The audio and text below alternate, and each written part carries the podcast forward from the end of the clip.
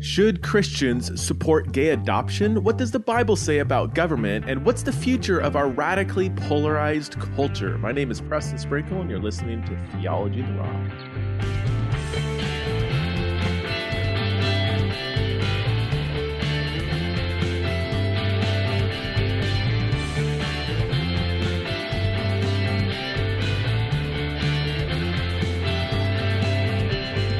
Hello, friends. Welcome back to another episode of the Raw. I'm going to do something today that I haven't done in a while. I'm going to answer a bunch of your questions, uh, just in case you don't know. Um, this podcast began as uh, kind of a question and answer podcast. So, for most of the life of Theology in Raw, I would uh, receive a bunch of questions from my listeners, and I would do my best to respond to those questions. Now, over the past, I would say, six months or so, I've been focusing a lot more on um, interviewing various thinkers and leaders and people around the country uh, that I would love to get to know more. And so I've been doing a lot more interviews lately. But I still I don't want to uh, just leave behind the whole Q and A or Q and R aspect of the show. Q and R meaning question and response, because I can't guarantee that I'm going to answer every question with a perfectly um, neat, nice answer. I don't actually like the phrase question and answer. Just, yeah, can't guarantee I'm going to actually answer your question, but I will respond to as many as I can. So I don't want to leave that behind. I want to keep answering your questions, but right now, man, I'm really backed up, really backed up. And that has nothing to do with my uh, internal organs. It has everything to do with uh, my inbox and all the questions that have been passed on to me. So I've got a fistful, a fistful of not dollars, but questions in front of me and I'm going to do my best to respond to um, at least some of these on the show today. So, if you want to support the show, if you're a new listener, old listener, um, or a first time listener, and you find this show to be helpful and you want to support the show, then you can go to patreon.com forward slash theology raw and support the show for as little as five bucks a month. And you might notice, if you've been listening to the show, that uh, there is a bunch of, I guess, what I'm supposed to call premium content, premium content that's behind a paywall uh, that you get access to when you support the show. So for as little as five bucks a month, you can unlock all kinds of uh, secret episodes that I've recorded over the last couple years. Um, and uh, yeah, we we discuss all kinds of really interesting questions on those Patreon only shows. So again, patreon.com forward slash theology in the raw. You can support the show, which is awesome. And uh, you can support the work that Theology in the Raw is doing. I guess that's a way of saying the work that I'm doing. Um, but you also get stuff in return. So please consider that if you enjoy the show, if you've been helped by it, the, uh, patreon.com forward slash theology in the raw. All right, let's jump into some of these questions. I recently read Living in a Gray World and appreciated your application of biblical truth and grace. I work with teens and youth and was recently asked the question Should a gay couple be allowed to adopt? We had a good discussion, but I would appreciate some biblical guidance in answering this question. Can you please provide some information on this topic? Oh my goodness.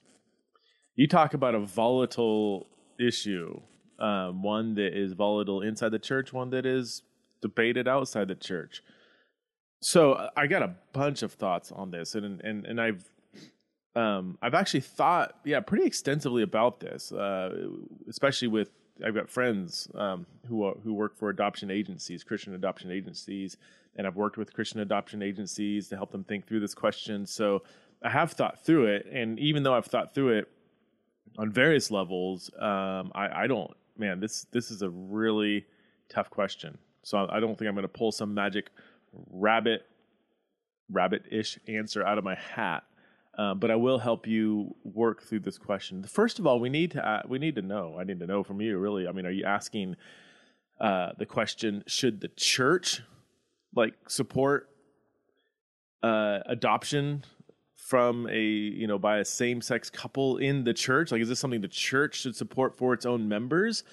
Well, then I would need to know what's the church's belief about same sex relationships as a whole. So if the church doesn't support same-sex marriage in the church, then of course the church wouldn't support uh, same-sex adoption within its own kind of community.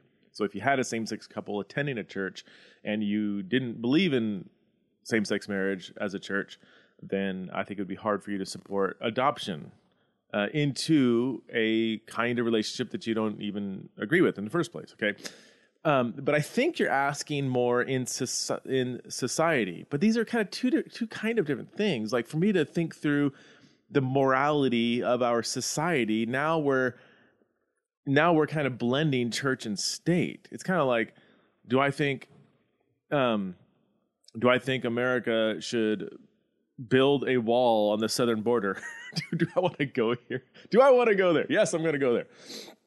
Well, if you ask me, I'm like, well, I don't know. Do you want me to put on my kind of political citizen hat or do you want to just put on my Christian hat? Because my Christian hat says, let's just let as many people flood this country as possible so they can share Jesus with them. You know, like, I, I don't, I will, I will destroy the economy. No, it'll help the economy. I, I don't really care. I just want people to not just meet Jesus, but be able to experience the love of Christ um, by Christians. And if people are in need, then let's help those people in need. If people are our enemies, then let's love our enemies. So, I, I from a Christian perspective, it's kind of like I shrug my shoulders and say, "Build the wall, don't build the wall." I, I don't know. Like I just, um, I if you build the wall, I'm gonna jump over the wall and try to share Jesus with those people on the other side of the wall. So either you know, no wall makes it easier on us. Let them come to us rather than us having to you know buy plane tickets and you know, bring our bottled water and hand sanitizer and, you know, um, you know, go and embody the love of Christ to them. So, but as a as a political citizen, I could see logic in having a wall, having borders around a country, and being concerned about the economy and and the well being of this nation. And we can go back and forth about whether a wall will help that or hinder that or whatever. Again, this isn't a wall question, but um, so you but you see, like sometimes we have to think respond to questions like this from the perspective of a, a just a citizen like what's good for society. Um, and in other ways we, we respond like well no, wait a minute what, what is what does this mean for the church in particular? So um, let me give you four facts and these are facts. These aren't arguments. These are just this is just what the data reveals. Okay, let me give you four facts that are relevant to this question. Number one, kids fare best when raised by their biological mother and father. That is one of the most indisputed facts among sociologists all across the uh, political or religious spectrum. Kids are raised best, they fare well, they have uh, less depression, less anxiety, higher you know uh, levels of happiness and achievement in school and so on and so forth when they are raised by their biological mother and father. Now that does not mean please hear me we're talking about generalities here. That does not mean every single biological mother and father are great. Some of them are horrible okay? Some of them are physically or sexually abusive to their kids okay? So just having a i'm not saying like in the particulars i'm saying generally speaking if you just lay it all out if you lay out the generalities, kids fare best when raised by their biological mother and father. Number two, second fact adoption is a c- concession to an imperfect situation. Adoption isn't ideal. Um, it's a concession to an imperfect situation. The, the best situation is raised by your bio- biological mother and father. So when we say, okay, what about kids that don't have one or, you know, that are in foster care? Now, now we're dealing with um, a situation that is less than perfect. So now we are, have to meet that less than perfect situation, not with perfect scenarios, but with the best of what we have to work with. Okay, adoption is a concession to an imperfect situation. Number three, kids do better in a home rather than in the system. Okay, so um, again, generally speaking, not that every single home that every single adopted kid has gone to is better than the system. There are some exceptions to this rule, but by far, kids generally do better in a home rather than the system. When kids age out of the system, statistically, they uh, much higher rates of um, depression, addiction, um, uh, criminal activity, um, and many other things, suicide ideation, and so on. So, a home is better than no home, is what the stats show. Number four, there are more kids in the system than there are families, or let me just say heterosexual families that are willing to adopt. There are more kids in the system than there are heterosexual families who are willing to adopt. So that's what we have to work with. And so I maybe that helps you to answer this question should christians support or how should we think about same-sex couples adopting kids um, i think that those four facts in a sense kind of add more complexity to this already complex moral question so the i mean here, here so to kind of summarize or or you know take these four facts a step further we can conclude or I guess the question is is it better for kids to stay in the system rather than being adopted by a gay couple? And before you answer that, you need to ask, what do you mean by better? Okay, because sometimes these surveys and you know you can look at sociological surveys that say, oh, absolutely, it's better to be adopted by a gay couple. But these surveys, these sociological studies, don't really consider like religious values. So, as a Christian, um, one of your values might be that uh, marriage is between a man and a woman, or might be certain religious values that you would hope that you know um, that uh, a kid who is adopted would be um, exposed to, and maybe, um, well, certainly with the idea that marriage is between a man and a woman, that value probably would not be adhered to or promoted in the household of a gay couple. However, um, don't think that just because it's a gay couple that it's they're not going to be exposed to religious values or just that you know you got to get out of your mind this idea that all heterosexual couples are going to be wonderful and filled with you know um, advent calendars and easter sunday services and and but if they go to a gay couple then they're they're going to be in an anti-religious home that's just not simply true they could go. What if they? Would you rather have the the child go to a atheistic, harsh, uh, really kind of unloving heterosexual couple versus if your options were that versus a religious, kind, loving gay couple? Like, which one would you want them to go to if if those were the two options? Now, you may push back and say, well, that's not the two options. Well, maybe, maybe not. But again, um, we have more kids that need to be adopted rather than uh, versus heterosexual couples. Um, if you let, so would you let the child age out of the system, which is statistically going to be, you know, generally speaking, really not good for the kid. Uh, rather than, would you let, or would you say, I would still rather have that happen rather than letting them uh, be adopted by a gay couple? even if you don't believe in same sex marriage.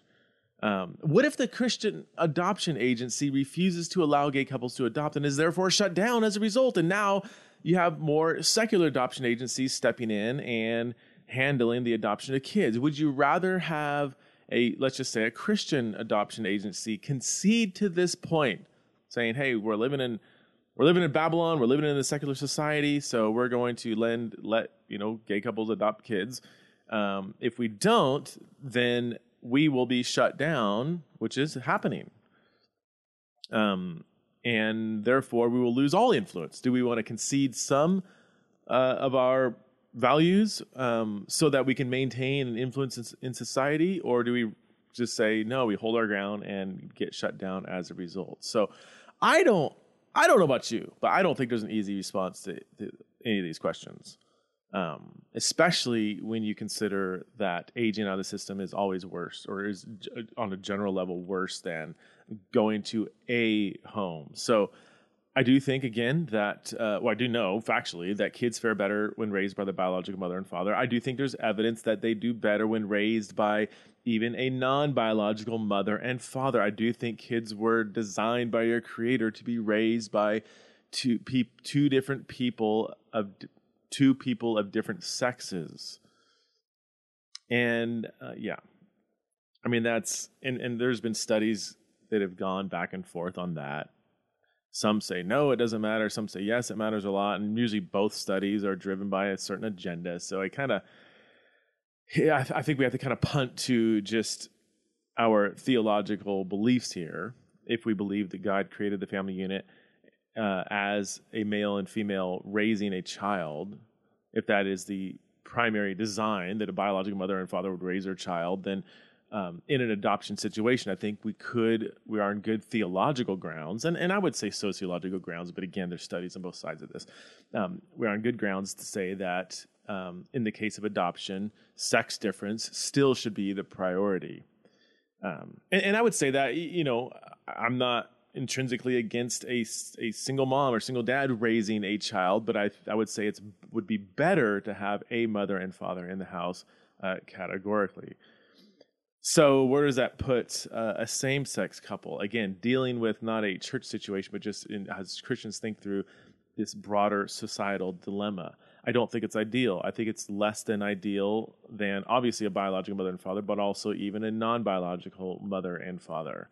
Um, I do think that um, this child might be raised in a wonderful, healthy, loving family Okay, we need again, if you're a Christian, especially if you're more a more conservative Christian, and you have kind of a lot of reservations about a gay couple adopting a kid, you need to get out of your presuppositions that just because it's a same-sex couple, therefore it's not going to be loving, it's going to be anti-religious, and everything is going to be horrible for the child. Uh, there, there actually is a lot of sociological evidence that kids have fared well uh, having been raised by a same-sex couple. Um, it's a little bit tough with the sociological studies because we don't have a lot of longitudinal evidence because same-sex marriage has just been you know legal in all the states in just the last few years. Um, so I think it's a question that we need to kind of revisit in the next 5, 10, 15 years to see how kids have done, you know, being raised in a same-sex household and then, you know, uh, have now now gone on to the world and now they have a job, career, whatever. Like, is there uh, I think we need to look at longitudinal evidence, but when it comes to things like you know depression rates or um, suicidality or success in school or general happiness, like it doesn't seem that being raised in a same-sex household necessarily or intrinsically hinders that kind of well-being. Now, again, that's not talking about religious values or even values of what marriage is and all these things. I mean, obviously, most children raised in a same-sex household are going to have a probably a different view of what marriage is um, than the average kid raised in a heterosexual household. Although even that's not across the board. I mean, there's testimonies of of kids who were raised by a same-sex couple who love their parents, their mom and mom and dad or dad and dad, and uh, but still say I, there's testimony online that they kind of get criticized pretty aggressively. Um, but there are people saying I was raised in this household and I love my parents my mom and my mom and my dad and my dad but i still wish i had a mom and a dad. Like you know i i don't actually support same-sex marriage even though i love my parents. Like those stories do exist. And and vice versa. Obviously there's adopted kids who are raised in a heterosexual household who grow up endorsing gay marriage as a thing. Probably the large majority of them would. So all that to say no easy answer and I think we do have what could be a lesser of two evils uh, situation here. And maybe evils is too strong of a word, but lesser of two ideals, uh, where aging out of the system is really bad. Um, and morally speaking, I don't think a same sex couple, God has designed same sex couples to uh, raise children. Um, but again, all adoptions are a concession to a less than ideal situation. Hope that helps. Um, I'm, I'm assuming it might have even muddled your thinking on the question even more, but sometimes we need to think deeply and broadly and thoroughly um, and in an ongoing way through these difficult questions. So I hope that helps. Next question. Um, I have a question about Preston's last pod, one of Preston's last podcasts on tithing. And then he turns the question to me. Uh, you address mostly New Testament scripture on giving and its intentions, but I am curious to uh, see your take on the Old Testament practice of tithing so that Levites can maintain the temple. If you go to a local church today, you are generally having some sort of vocational pastor staff like the Levites and keeping uh, the church in order and focused. So, how are they supposed to be, receive compensation? If everybody took your advice, being able to choose where their tithe or giving went, you know, just give to homeless people or give to other countries, then how would any pastors or staff get paid? It seems a little haphazard to allow the average Christian, uh, the average Christ follower to decide where their tithes are designated. and then you cite Acts uh, four when it says that they laid the uh, they sold their possessions and laid the the profits at the apostles' feet, and the the apostles redistributed the money to uh, people in need.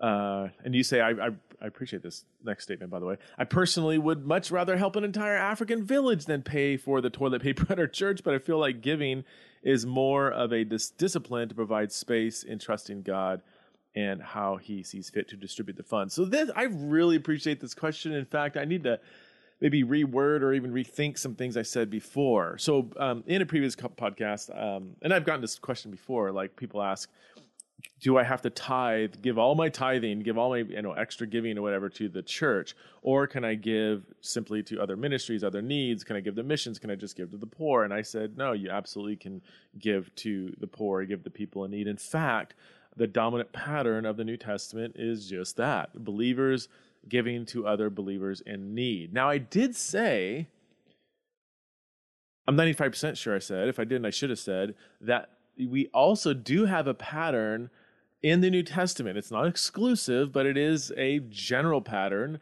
that even though the overwhelming emphasis is giving to people in need, and specifically other believers in need, we do see a pattern of believers giving their money to other leaders, the apostles, or to the apostle Paul, um, in 1 Corinthians 16 and uh, uh for uh, 2 Corinthians 8 and 9 and Acts 4 like you said we had we see this pattern of believers giving their tithing if you will or their their you know giving extra funds to apostles or leaders and it's those leaders that redistribute the funds to those in need. So I I I, agree with what you're saying here um, that, that you you do see that pattern but it still is the pattern, the overwhelming pattern. It, it, this isn't even really an argument, it's just an observation. The overwhelming pattern in the New Testament is that when believers give money to quote unquote the church, that that is redistributed to the physical needs of other believers. We also do see some evidence in Luke 8 1 to 3. Um, Paul in Philippians 4, I want to say, where believers are giving to release people for ministry. Uh, First Corinthians uh, nine and first uh, the first like nine verses there, and then also um, uh, First Timothy five, I believe seventeen. I don't have a Bible open here, so um, yeah, uh, we do see uh, clear evidence that uh, those who are working hard at preaching and teaching, and also those who would be doing something that we would call like missionary activity, um, can and should receive money to be released to do the work of ministry. So I I do want to agree with you here and I you know I'm trying to think back to what I said in that previous episode. I I absolutely think that those doing the work of ministry, especially teaching and preaching and leading congregations or communities of God's people, should be released to do that. In fact, I'm even a fan of paying pastors and missionaries generously. Like, there's enough stress in being a pastor and a missionary. You shouldn't have to stress about money. In fact, I, I think frequent sabbaticals should be a thing and vacations. Like, sometimes pastors, you just need to go sit on a beach for a few weeks and just read and pray and study and, and that actually feeds back into the ministry of discipleship and teaching and preaching and praying and loving on people and so on. So I, am a huge fan of releasing pastors for uh, for the work of ministry and, and, doing it and paying them well and not overworking them. I mean pastoral burnout is one of the greatest problems in the, the church today. Ah, well, it is a problem in the church today so um, yeah, I, now now I'm kind of getting myself in mental knots because if uh, the advice I gave before of no, you don't have to tithe to the church, you can just give to the poor or whatever. I was saying that to an individual person who was asking the question, and I guess I didn't think about the ramifications of what if everybody sort of took my advice. So yes, I don't. Um, if an individual believer had poor people around them. They had people, you know, God has impressed upon their hearts to give to this mission agency or give to this poor uh, person over here or, you know, help fund this ministry overseas or whatever. Um, I, I, I, I can't say it. no, that's wrong. Um, but I would say that if an entire community of people at a local church did that and only that, then yes, that would probably not be helpful. You would not have pastors being able to be released from ministry. Now, you do have certain ministry contexts and philosophies, like Francis Chan's thing in San Francisco, where there are no paid pastors. And so all their funds go and fund other things. And they are, if I can say, kind of flourishing. I mean, people are being discipled, leaders are being trained up, people are coming to Christ right and left, churches are being replanted. Like all the all the things that we would say are wow, that's success. Like it's gone from one house church to about, I think, over twenty now.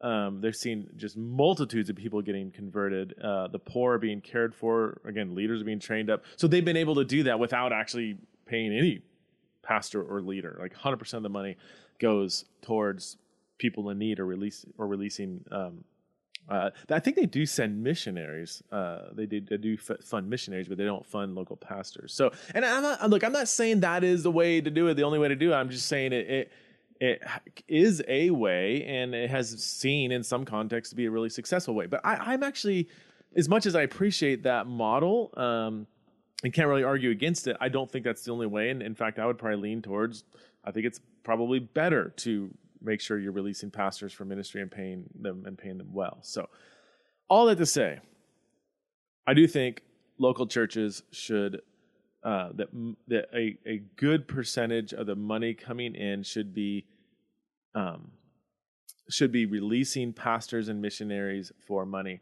my one concern is when tons of money, the you know overwhelming percentage of the church budget gets sucked up on operational expenses that aren't directly contributing to discipleship or evangelism um, or missions or whatever. Like I, you know, when I see, and it's I'm just making this up, but when I see you know, fifteen percent of the budget going towards you know pastoral salaries and two percent going to benevolence you know helping out people in need and 5% given to missions or whatever i'm like oh i just want to turn all that on its head and say no let's primarily uh, help out the poor. Let's also release pastors and missions and, and people for, for missions. Let's let's you know pay them so they can do the work of god.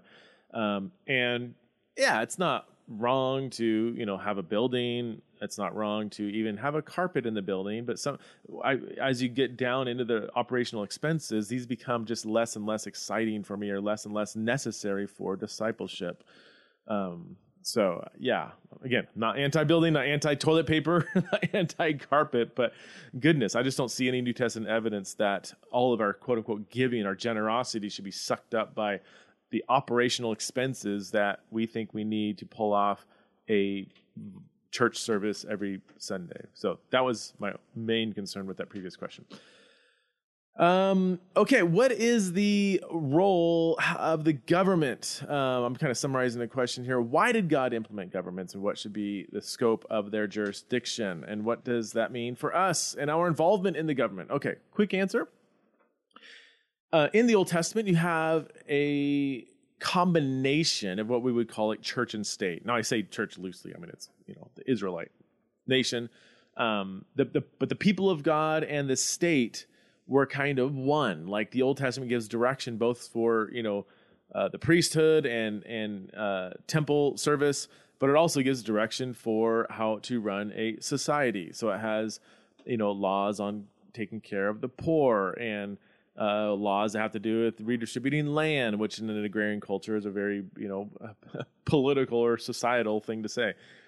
Um, so in the Old Testament, you have you know kind of a the government was the people of God, and the people of God were the government.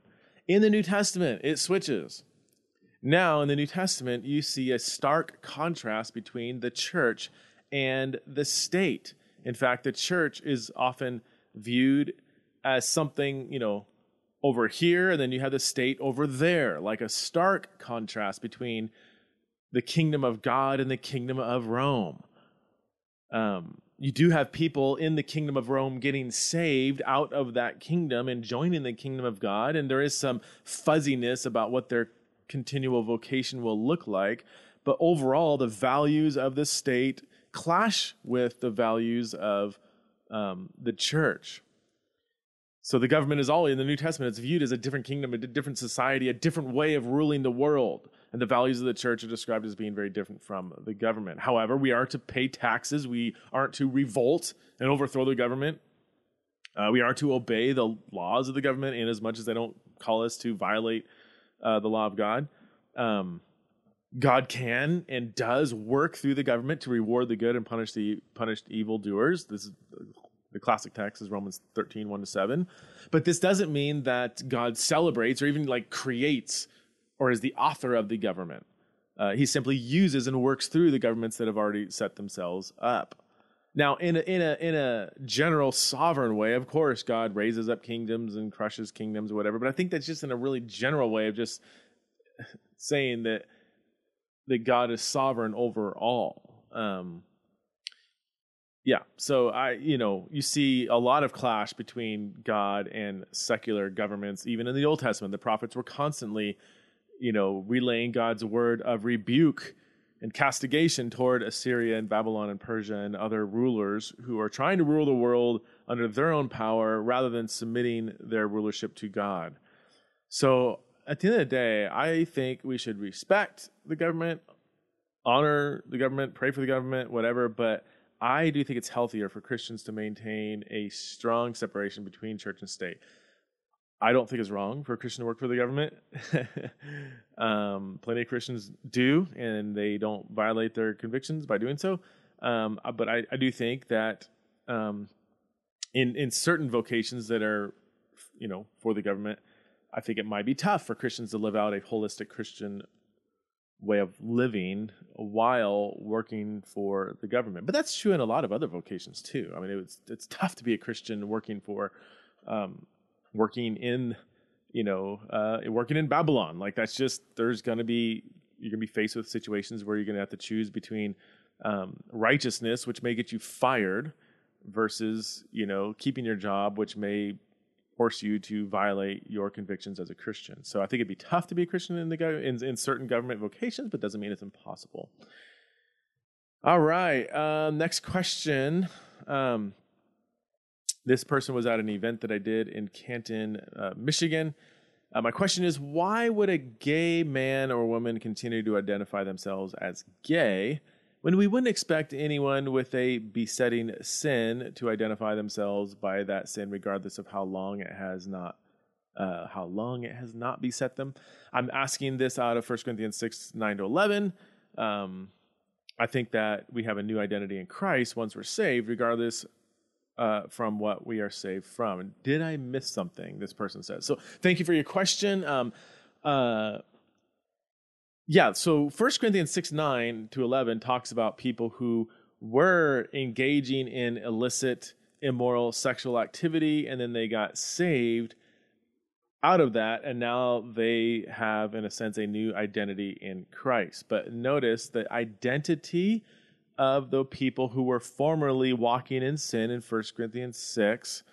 That identity was not simply being gay or simply being same sex attracted versus opposite sex attracted. Rather, they were engaging in ongoing, unrepentant, you know, lives of sexual immorality, whether they're gay or straight. In fact, most people that are being condemned in 1 Corinthians 6 or um, most of them would be considered would be what we would consider straight people. I mean, most people having gay sex in the first century were probably straight, and I, that's a whole other conversation. But the categories of of gay and straight are just those categories uh, didn't really exist in the first century, even though gay people and straight people did exist. Does that make sense? They just didn't. We didn't start labeling ourselves or identifying ourselves by our sexual orientation until the mid 19th century. Um, so, so those cat, it's hard to project the modern day category of gay, meaning just simply same sex attracted, onto certain verses in the Bible that are explicitly talking about sexual activity, sexual behavior. Plenty of gay people aren't having gay sex. Okay. So, um, should, so regardless, should a gay man or woman continue to identify as gay?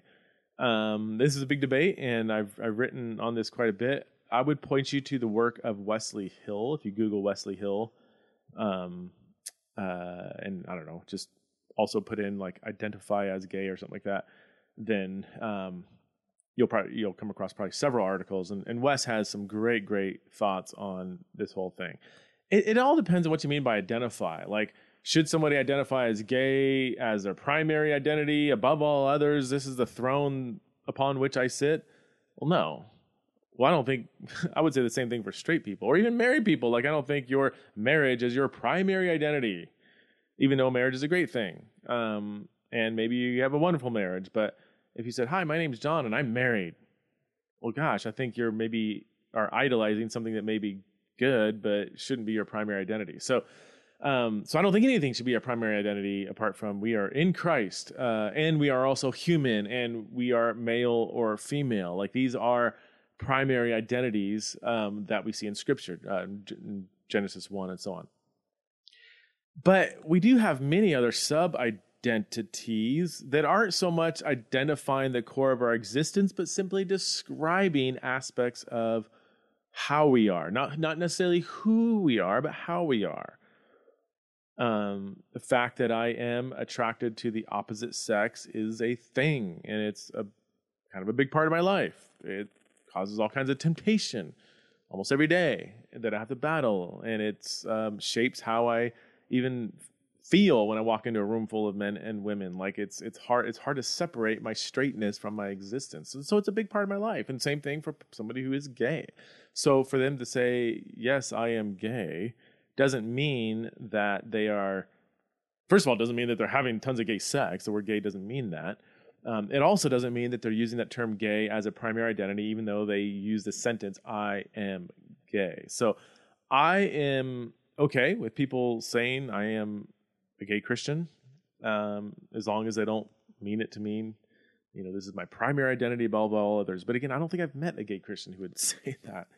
Um, the word gay is simply a, a, description, a synonym of their uh, their attraction. They are attracted to the same sex and not the opposite sex. So the biggest question again, when you biggest thing to consider when you raise this question is, what do you mean by gay? What does what do other people mean by gay when they use the term uh, gay?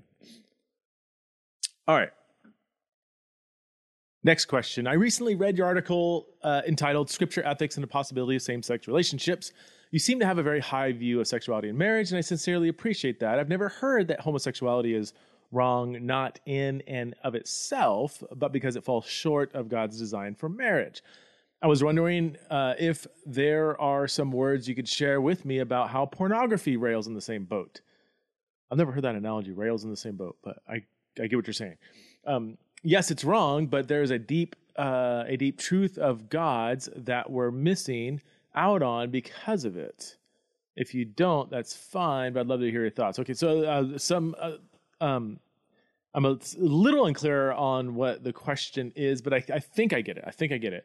Um, just to be clear, I, I don't. Uh, w- while I would say that same-sex sexual relationships are are wrong because they are non they, they can't be defined as a marriage um, i i would i don't think that's the only reason why uh, i would say same-sex relationships are wrong there's there's various reasons in scripture why they would be wrong but just to clarify um, yeah your your summary of of what i said uh, i think um, yeah just want to clarify or fill that out a little more as far as pornography i mean my goodness yeah i uh, where do I start? So I did a podcast uh, a few weeks ago with Noah Filipiak on pornography. So I would point my questioner here back to that podcast, and we talked the whole uh, the whole uh, podcast was on pornography. So yes, I think it's absolutely uh, dangerous on so many levels. It's sin. It's destructive. It's it's it will ruin your life, uh, especially not just porn use, but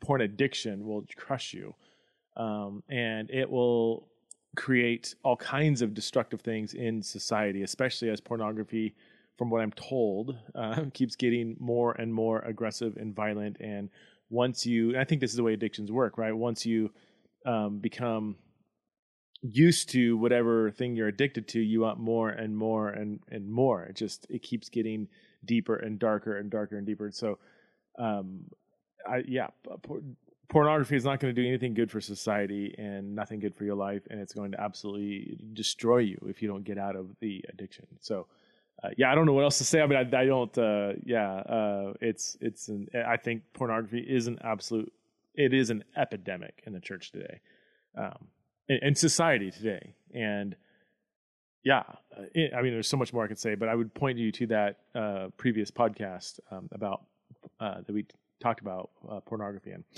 Last question What is the way forward for a believer in 2018 uh, in the highly subjective? Oh, he says highly subjective tirade alert. Okay, so this is him. He's going to go off on something here. What's the way forward for a believer in 2018? I guess I could say 2019. This question came in a while ago. Uh, it seems to me that the church seems more and more divided than ever for a millennial in 2018. You are either a liturgist loving progressive, quickly deconstructing your faith, or a John Piper toting conservative, just clinging to the old ways. so, you all know who John Piper is. And if you don't know who the liturgists are, uh, you need to. They're one of the most popular Christian podcasts.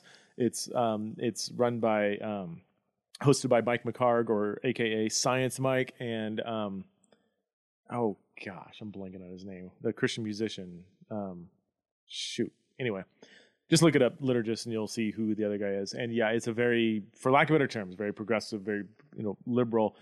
Christian-ish podcast. I mean, I, I, don't even know if they would want to say it's a Christian podcast. They are both confessing Christians. Um, but yeah, it's the would be the exact opposite of like a, you know moderate or even uh, evangelical brand of Christianity. Um, and then yeah, on the other side you have John Piper. As already alluded to in my earlier comment, I'm surrounded my life by the former, by uh, the liturgists, liturgists loving progressives. And I don't love it. I can't put my finger on one specific thing, but the whole new progressivism just doesn't sit well with my soul. Uh, I don't want to align myself one way or another, and I see abuses on both sides, but I'm just not really sure what the way forward is for people like me. I've tried to surround myself with more third way speakers like yourself, like me, uh, John Mark Comer, N.T. Wright, Dallas Willard, Tim Keller, Mark Sayers, etc., uh, who I think embrace a healthy balance of challenge, not because the culture demands it, but because uh, remaining faithful to Jesus, but it just feels a little lonely out here when everyone around you is just jumping on the deconstruction train, losing their faith, or just sitting comfortable with no challenge at all. Is there a third way forward? How can a moderate like myself thrive in the coming years? Okay. Oh my goodness. Um, so much to say about this. I, I, let me begin by saying you, you, listed a lot of great names here: John Mark Comer, N.T. Wright, Dallas Willard, Tim Keller, so on, so on and so forth. Uh, there's so many more. There's there are so many helpful, moderate voices in Christianity who are holding true to Scripture, who uphold the authority of the Bible, who love Jesus, believe in the radical call of the gospel, and yet aren't politically tribal, aren't unwilling to listen to others, who are humble and gracious in how they approach their faith and are willing to be wrong and maybe even be more socially progressive or at least socially moderate, who don't believe that Jesus was a Republican, um, who might be pro immigration and um, anti militarism. Um, and yet very pro Bible, pro Jesus. There's so many people out there who would be um, in this camp. I mean, just a few, just as as as I was reading this question, you know, several names came to mind, like like Scott Sauls, who's been on this podcast a couple times, Jon Tyson, pastor in New York City, B.J. Thompson's been on a couple times, Derwin Gray, who's been on, Karen Swallow Prior at Liberty University. You know, here are people who are just committed to Scripture, who would be very evangelical in their faith, um, and yet, you know, are not on the far left or far right or super progressive or super conservative. Like they are just good, solid uh, thinkers. Are there like charismatic leaders I'm thinking of, like Banning Liebscher or Lisa Bevere or Andrew Wilson, who don't, you know, aren't, you know, just they're not like health and wealth preachers, but they're, you know, very charismatic, but they're also very biblical and very uh, anti abuses in the charismatic church. Um, and, and they're, um, politically, they would probably say, you know, um, let's focus on Jesus and not politics, and let's not be, uh, let's not get off the rails of progressivism uh, or just get stuck into banal conservatism. Even other secular figures. This is what actually gives me a lot of encouragement, challenge, and hope. I mean, you have a lot of secular voices that are growing tremendously in their platform audience influence. People like Joe Rogan, well, you know, he runs the most, the most, or usually it's top five, if not sometimes it's top one podcasts in the country. Who I mean, Joe Rogan is a total. He's not a religious at all. Um, I love his podcast, but just uh, you know, word of warning: it is very explicit, very explicit. um, he has a lot of liberal values, but he also um, would not be at all okay with some of the radical ideology of progressive progressivism or people that are sort of against free speech. You know, the whole you know, free speech is hate speech kind of mantra. Um, people like Dave Rubin, an atheist married gay man who is a very moderate voice, uh, has liberal values, but again gets along great with conservatives because he loves to listen and learn. And uh, other, you know, so uh, psychologists like Steven Pinker, Jonathan Haidt, even Jordan Peterson, who, who, you know is a confessing Christian, not a particularly orthodox one, but I mean he he's attracted a huge following because people are tired of the polarizing voices on both sides, and uh, yeah, all these thinkers on one way or level, uh, one way or another are kind of uh, cutting through the polarizing options of this kind of radical left or progressive ideology or radical right conservatism um, others in, in the field of gender and sexuality that it's my field, secular thinkers like Deborah Soh, Ken Zucker, Ray Blanchard, and and, and many others um, are very liberal, very non-Christian, and yet are I would see as you know sane, uh, thoughtful, moderate voices that seem to upset people on both extremes. So yes, of course, the polarizing voices will always have an audience. Trump will always have a following. Hillary or the next Hillary will always have a following um, we do live in polarizing times, but there is a hungry, a starving, massive, moderate group of Christians who are just as tired and fed up of the polarizing voices, the the radical progressivism and the staunch conservatism. Look, I mean, I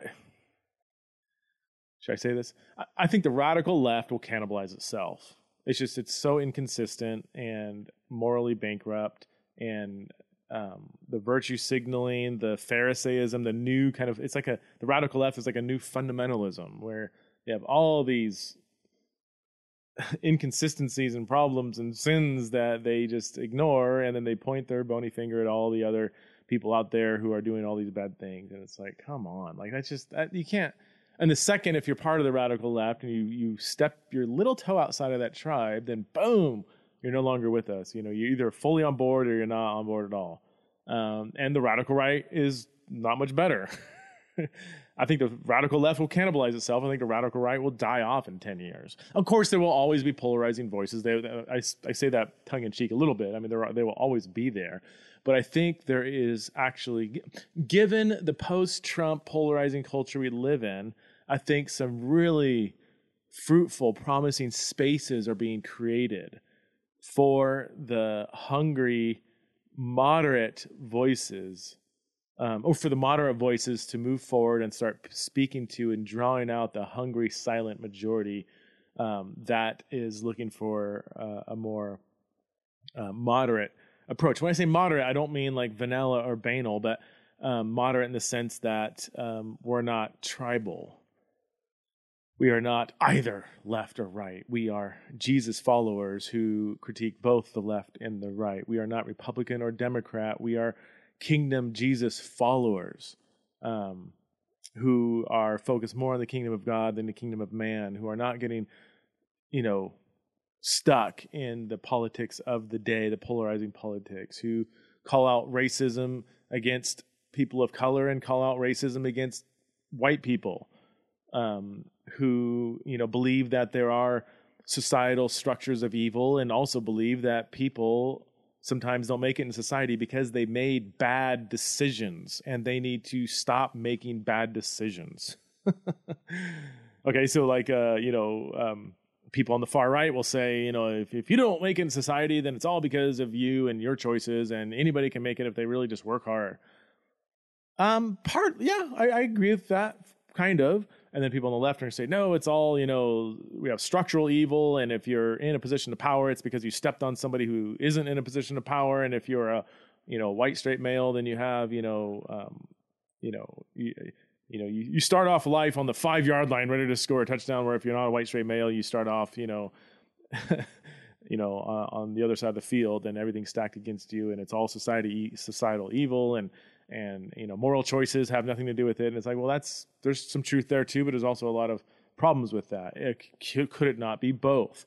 That there are structural um, evils and oppressions and uh, inequalities, and then also again, people sometimes, oftentimes, don't make it in life because they made bad choices. So, individual behavior and also structural evil both are true, and we need to listen to both um, aspects of society and so on and so forth. So, I'm getting lost in the weeds here. I think you get the point. There is a hungry middle and and a, and a overwhelming number of really helpful, thoughtful, gracious, humble, voices that are non tribal that are going to lead the way in 2019 and beyond. Thanks for listening to Theology in the Raw. Again, if you want to support the show, it's patreon.com forward slash theology in the raw, patreon.com forward slash theology in the raw. We will see you next time on the show.